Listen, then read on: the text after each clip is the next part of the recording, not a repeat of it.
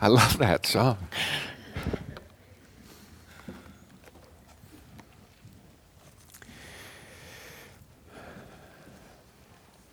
I think I love it so much because it uh, kind of makes me think about the church.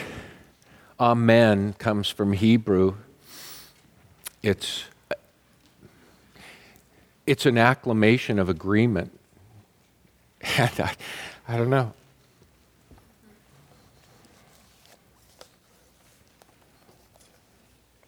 So much division and partisanship.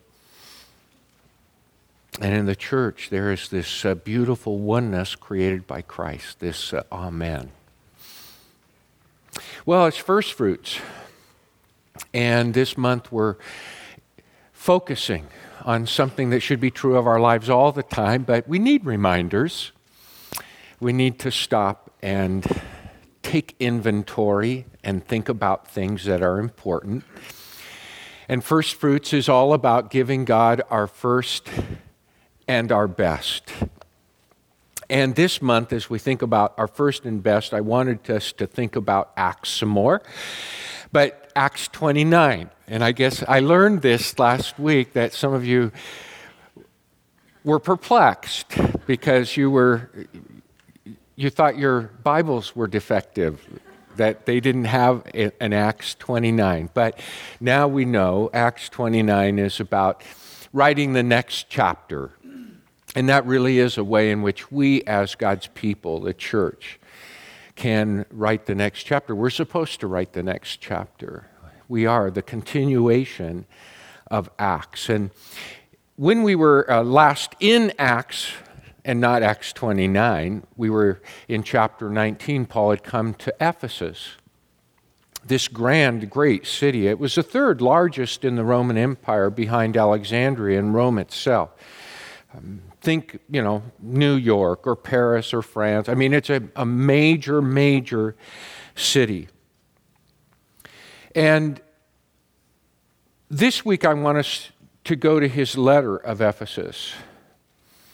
Paul was in Ephesus for some three years, but not just in that city, but in the environs. And the letter that is titled or labeled Ephesus is, of course, to that church, but most scholars believe it was a circular. That is, that it was circulated not only uh, amongst the churches in Ephesus, but the churches in the surrounding areas. And last week we looked at the mission, but I thought this week we would look at the letter of Paul to Ephesus and the churches of that Lycus Valley. Uh, some of you know them if you think of the the churches of Revelation. Those are all churches in that area. And it, it has a lot to say about the church. Last week we looked at the mission. Uh, this week we want to look at the church. Um, in the purpose driven life, one of our purposes is mission. Our mission that we looked at last week is to those who don't know Jesus Christ. That's our mission. Our purpose is to be Christ to the world to carry him to unbelievers, but our ministry, your ministry, is to believers.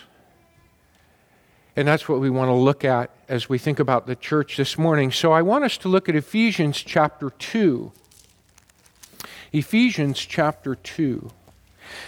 The whole letter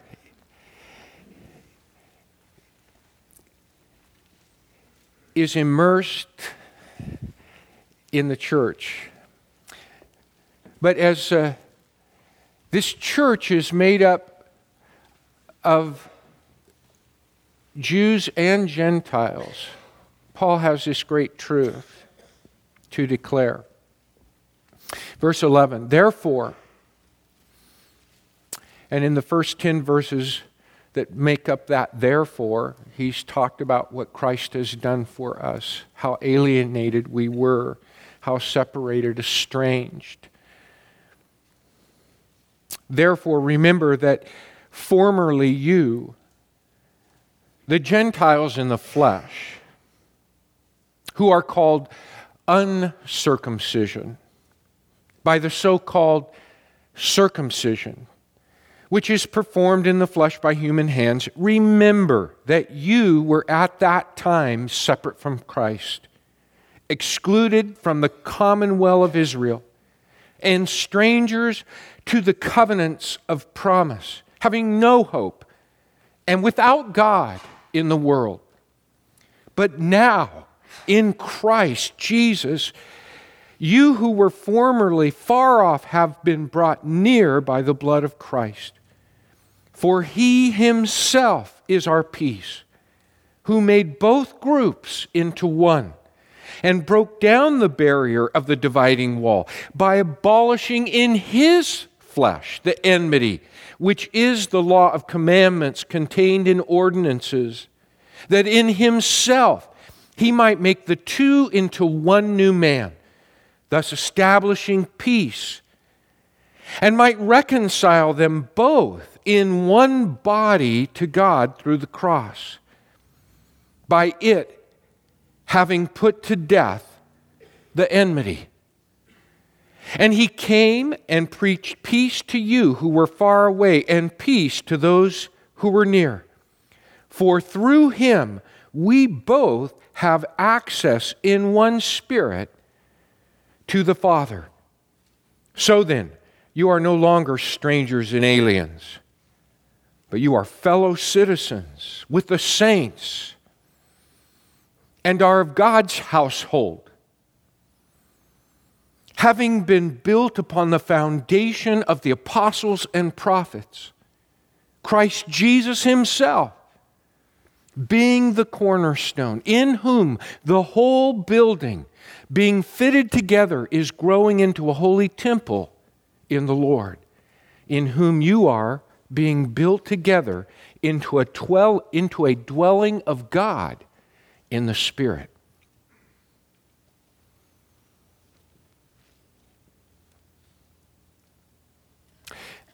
After 20 years, marooned on a deserted island, the sole inhabitant is rescued his rescuer finds this castaway, and he has built several imposing structures. Wow, the rescuer says. What's that beautiful stone building overlooking the bay? My home, says the castaway. And what's that building over there with the spires? My church says the castaway. But wait, the rescuer says, that building over there with the bell tower, what's that? That's the church I used to belong to.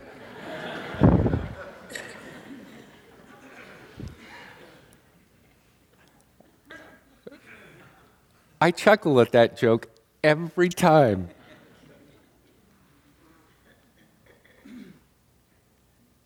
I guess he didn't like the preaching.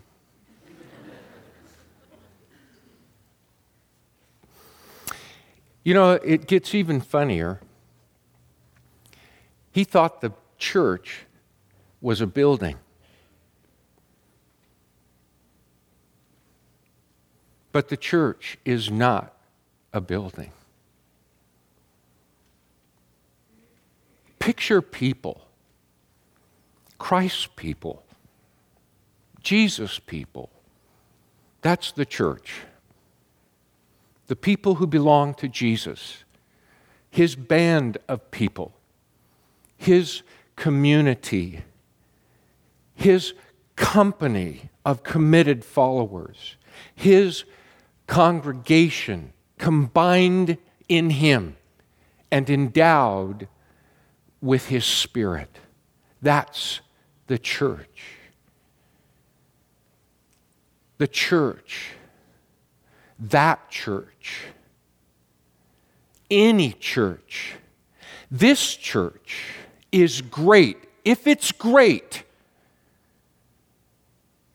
not because of its size,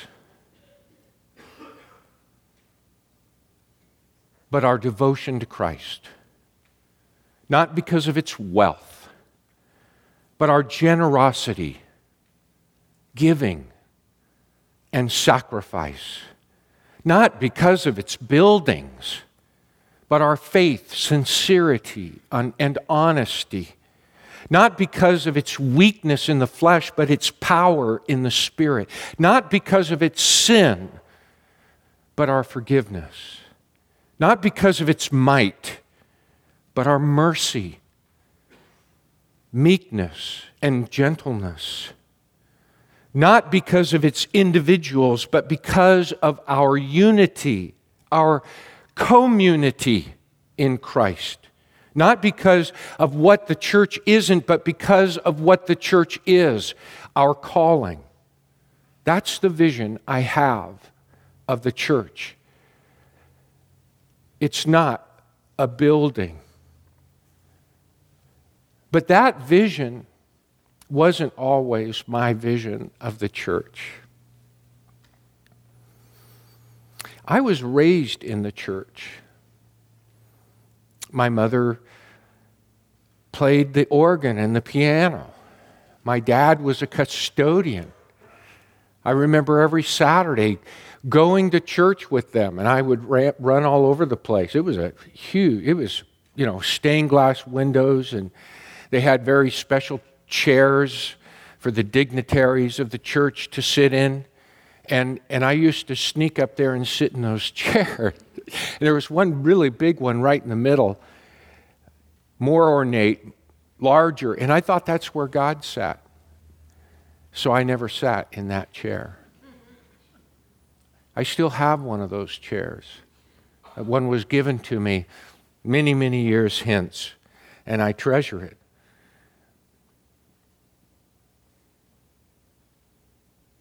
But I ran from the church like the prodigal son. And I think that's a very complex thing, but it was all about me. And when it's all about me, then I, I found fault in others. That always seems to justify me doing my thing, going my way, turning my back on things. So in my teens, I ran from the church, but just before I was uh, 20, uh, I'd kind of run out of rope. And then things about Jesus Christ and who he really was started uh, coming back to me. Things my mother had told me, things that were genuine in the church. It was like all the little grievances and disgusts and peculiarities about people and stuff seemed to fall away. I found the world a very cold place. And by contrast, I started to see again things in the church. And in the church, I started to see things that were bona fide about Christ, and particularly in my mother, as you've perhaps heard me say before, that my mother was very instrumental. My dad divorced her, left her. She got brain cancer, um, fought with that. It metastasized. There was nothing that they could do. But through all of that, and before she died, I saw more and more as the world was kind of taken away. All the things of the world were stripped from her. I saw the I saw Christ even more powerful and saw her faith And so I came back to Christ. I made that decision alone without anybody's help. It was kind of a long, drawn out process, but that's where I ended up turning my life entirely over to Christ. He was now my Lord. And I mean, it was just every moment of my day was, was how can I do this by faith, Lord? I really didn't know that much, but I knew Jesus, and, and that's how it began. But when I came to Christ, Turning to him didn't mean turning to the church. In fact, I wanted to stay away from the church. I didn't at that time in my life have anything in common with the church. In fact, and many of you know this, it's kind of old stuff, but the long hair, the earring, the beard, I was so anti establishment and I didn't you know, I didn't have anything to wear to church, and I thought people in church were, you know, people who need crutches and, you know, all that, all the stereotypes. And when I was invited, I didn't want to go. And so I made nice excuses because I didn't want to be unloving.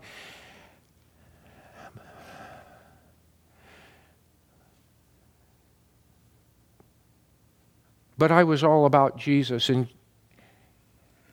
I don't think the Lord spoke to me, but I do think God prompts us. And if I were to put his prompting into words, it's just this clear he said to me, he communicated to me, he impressed upon me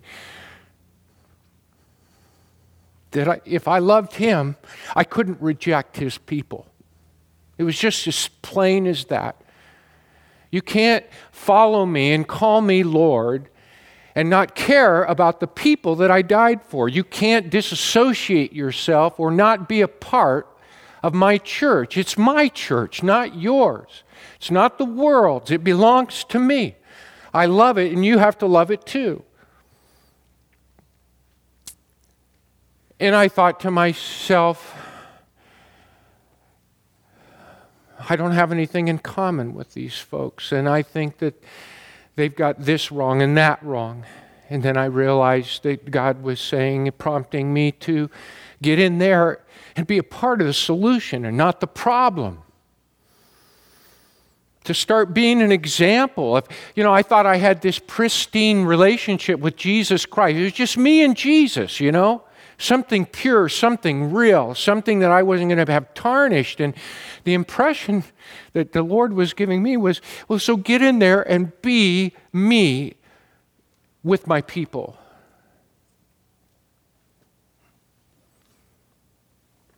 And that's really what it's been about ever since. And I maybe, you know, being committed, accountable, being a member, sometimes we we lose sight of what it's really all about. This thing called church. And I suppose maybe you're you're saying, well, now I know why you're a pastor. No, I never wanted to be a pastor. But if you do this thing called church, if you quit going to church and realize you are the church, if you quit looking over at the church and, and realize that you are the church, then we'll start writing the next chapter in a very real way. It doesn't mean you'll become a pastor. But you know, nothing's changed for me. It's still about walking with Jesus and trying to be an example of what He urges me and prompts me and calls me and you to do. And that's really what it's all about. We write the next chapter together. Oh, can you put that back up for me? Did I get it? There we go. We write the next chapter together. That's really what it's about. That's what is being said in Ephesians chapter 2. Not two, but one. In fact, his death was to accomplish that. And even though there were these things, these legal things, you remember what he said, these legal things have been removed. It's all been done in Jesus Christ. In fact, in verses 19 through 22, when we think about it, he calls us, sorry, the household of God. And we belong to that household, the church. In verses 19, 20 through 22, he says, God's people and members of God's household. That's, that's you and that's me. That's, that's our title, that's our identity. God's people and God's household. I thought it was so profound back in Acts chapter 11, verse 26, it says that the disciples were first called Christians at Antioch. There are two great churches in the book of Acts, and there were other great churches, I'm sure, but Luke obviously emphasizes Jerusalem because that's where it all began and continued to, to emanate out from Jerusalem, but also Antioch because that's where the first Gentiles really started. I mean, we're told in that chapter and not directly from Jerusalem. You recall they sent Barnabas, and Barnabas, when he saw what God was doing, he, he rejoiced because of the grace that he saw there. And Jews and Gentiles, and, and it's so profound. Think about this just a moment Jews and Gentiles. That, that represents everybody. If you're not a Jew, you're a Gentile. Jews and Gentiles are not called Jews and Gentiles. They're not called Presbyterians or Methodists or Baptists or Catholics or Methodists. They're not called first or second or true believing or the real light group. They're first called Christians. You know why that is? Because Jews and Gentiles were known for talking about Jesus, about Christ. Jesus is the Messiah. So outsiders called them Christians. They had to come up with a new kind of ethnological term to identify this distinct group who was not partitioned or dissected or divided by, you know, being a Jew or being a Gentile or being a Presbyterian or Baptist, but Christians. The household of God, God's people, founded on the apostles and prophets with Christ Jesus himself as the chief cornerstone. And he says in verse 22 In him you too are being built together to become a dwelling in which God lives by his Spirit. You too. That resonates even to the 21st century. Just as those people reading that letter realized that they too were a part of what Paul was speaking about, so we too are a part of this thing. This local manifestation, we here today are a part of something grander.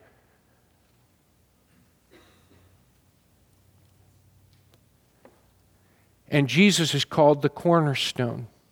When we were in Ecuador working at the Happiness Foundation in 2005, we started a building, and what impressed me was uh, we called him the maestro. He was a local, and he took so much time to set the cornerstone because everything in that building was going to be plumbed and aligned with the cornerstone. If the cornerstone was off, the whole building would be out of whack, and of course, it wouldn't be strong. It would eventually be very weak, and there would be stressors, and they would break, and it would fall in. But when the cornerstone is solid and sound, then the building is strong.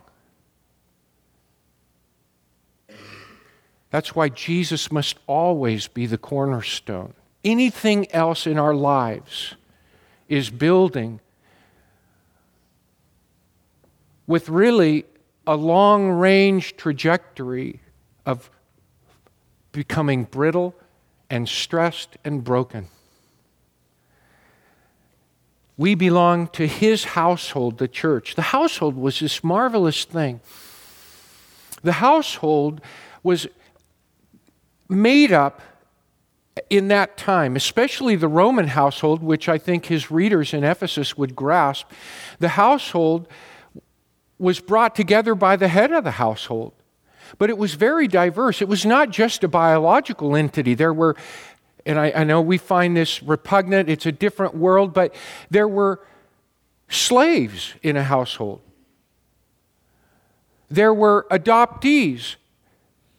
There were many members of a household. It was a very diverse group, but it was a unity and it was a oneness by the household head. We are that household. And you can see how diverse it is, even in the way he talks about it in this second chapter.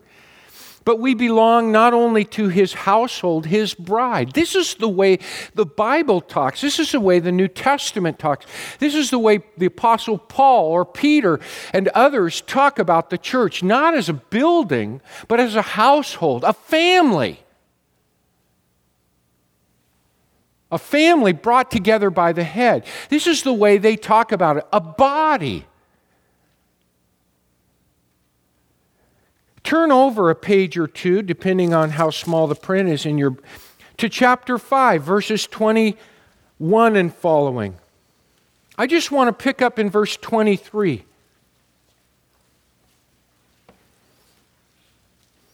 No, just notice these words Christ is the head of the church, his body, of which he is the Savior.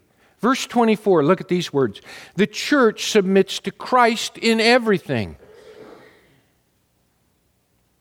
Look at verse 25. Christ loved the church and gave himself up for her to make her holy, cleansing her, that is the church, by the washing with water through the word, and to present her to himself, radiant, without stain, wrinkle, or blemish, but holy and blameless. Verse 29 No one ever hated his own body, but he feeds and cares for it just as Christ does the church. Verse 30 We are members of his body. And then in verse 31, citing Genesis chapter 2, 24, these words For this reason the two become one flesh. What's the reason that two become one flesh? To say, This is now bone of my bone and flesh of my flesh. We think about marriage that way, but we don't think about the church that way.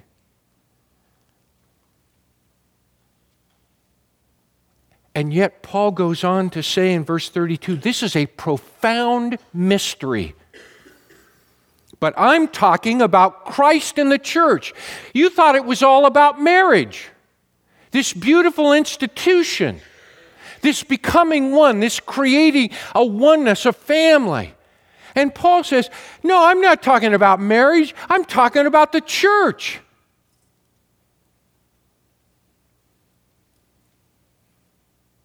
This makes, this makes my body tingle. It makes it electric. It makes it shiver.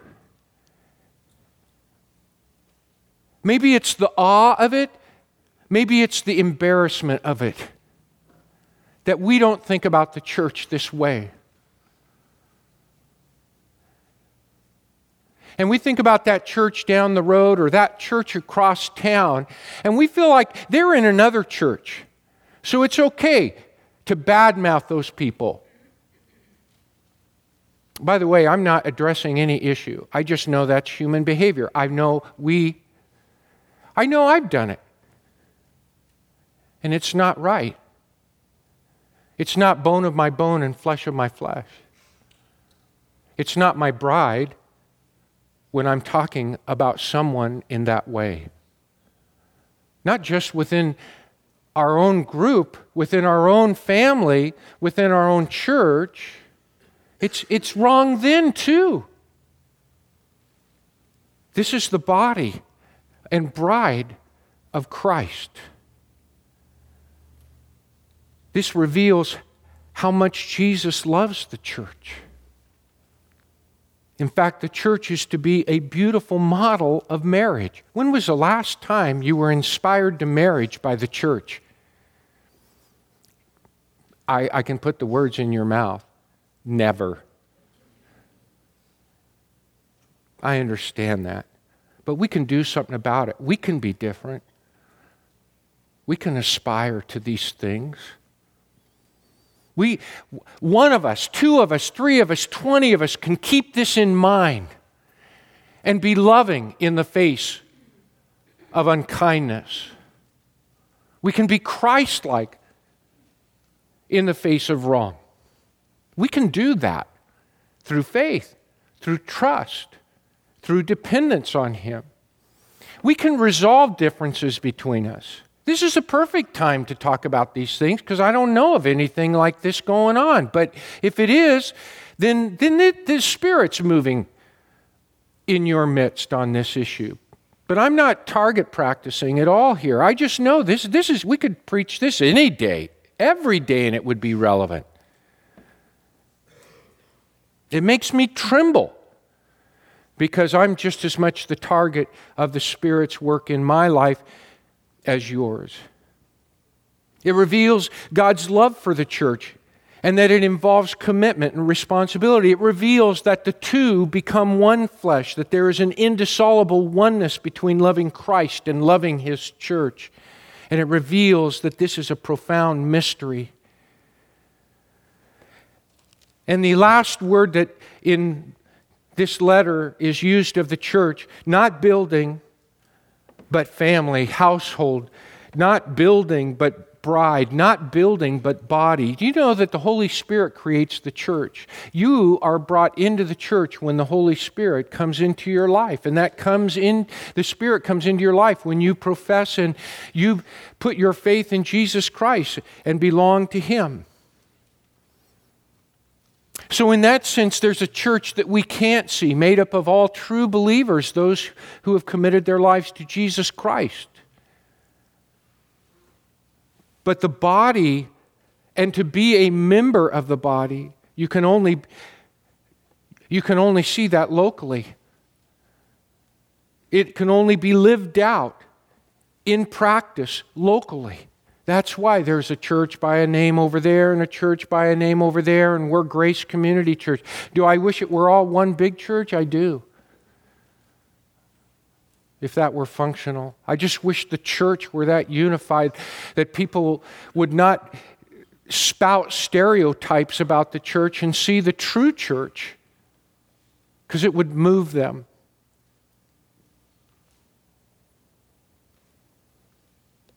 No one belongs to the household of God, the body, the bride of Christ, unless one belongs to the local church. Otherwise, the bride of Christ is just a casual date Otherwise, the household of God is just a sleepover. Otherwise, the body of Christ is made of detachable prosthesis parts and not something organic and genuine.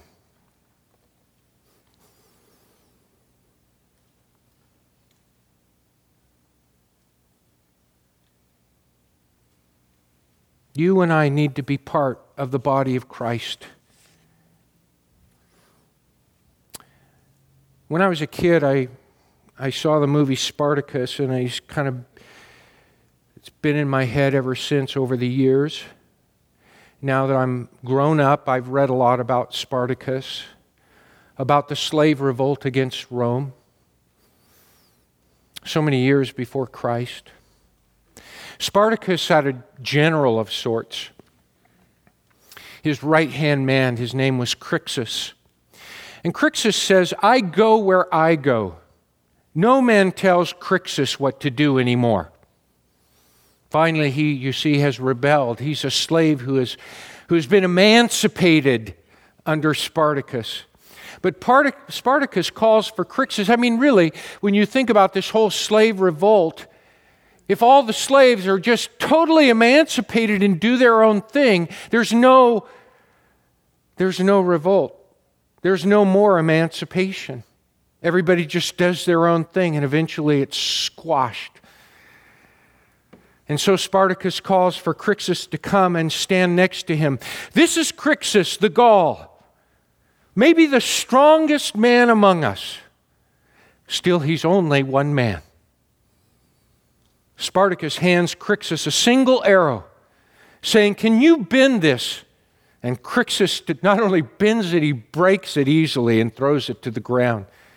Then Spartacus hands Crixus a stack of arrows that are bound together, saying, Now all of these.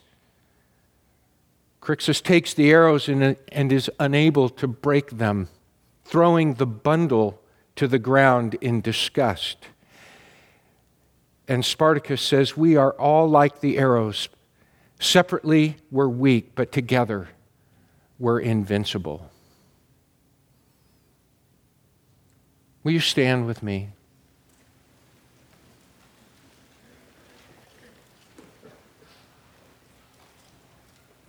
Every one of us knows in our heart of hearts that we're invincible because of Jesus Christ. And it's hard. We all do things, make, make mistakes, say things we shouldn't say, some of us have scrawled boundaries on our life, I'll never do that. I'm never going there. I'm never trying that. Some of us that are older, well, that's for the younger. Or I've done my time. Now it's for them to take over. And, you know, there's all kinds of. But in Christ, if we're to really be the church, it begins right there in our personal relationship with Him. That each of us should be willing to step outside of our comfort zone because He's drawing us out. Drawing us out where we cannot stand in our own strength or to do something that we could do in our own strength, but only in His strength. And this morning, it, it might be about a disposition, an attitude. It might be about something you've done that's really wrong. You've injured somebody. You've been entirely self absorbed and selfish. And you know you need to Face that, admit it, ask forgiveness for it, make it right. It might be that there's someone in your life that you hold a grudge against, that you hate, that you are being compelled by the Spirit to go to and make things right. I don't have to spell everything out. The Spirit is nudging you. I just want you to know that I'm human enough to know from my own experience that these are the kinds of challenges that we face as believers. But as we face them together and as we face them one by one within the greater body of Christ, we grow together and we become strong in Christ. It's together that we write the next chapter. And some of it calls for individual tasks that will bring us closer together and unite us as the true body, as the true household, as the true bride of Christ. Let me pray for us. Gracious Heavenly Father, we are all humbled before us by these beautiful ideals that we know are not just castles built on a hill, but they are, in fact, ideals written with your blood. And realized through your spirit.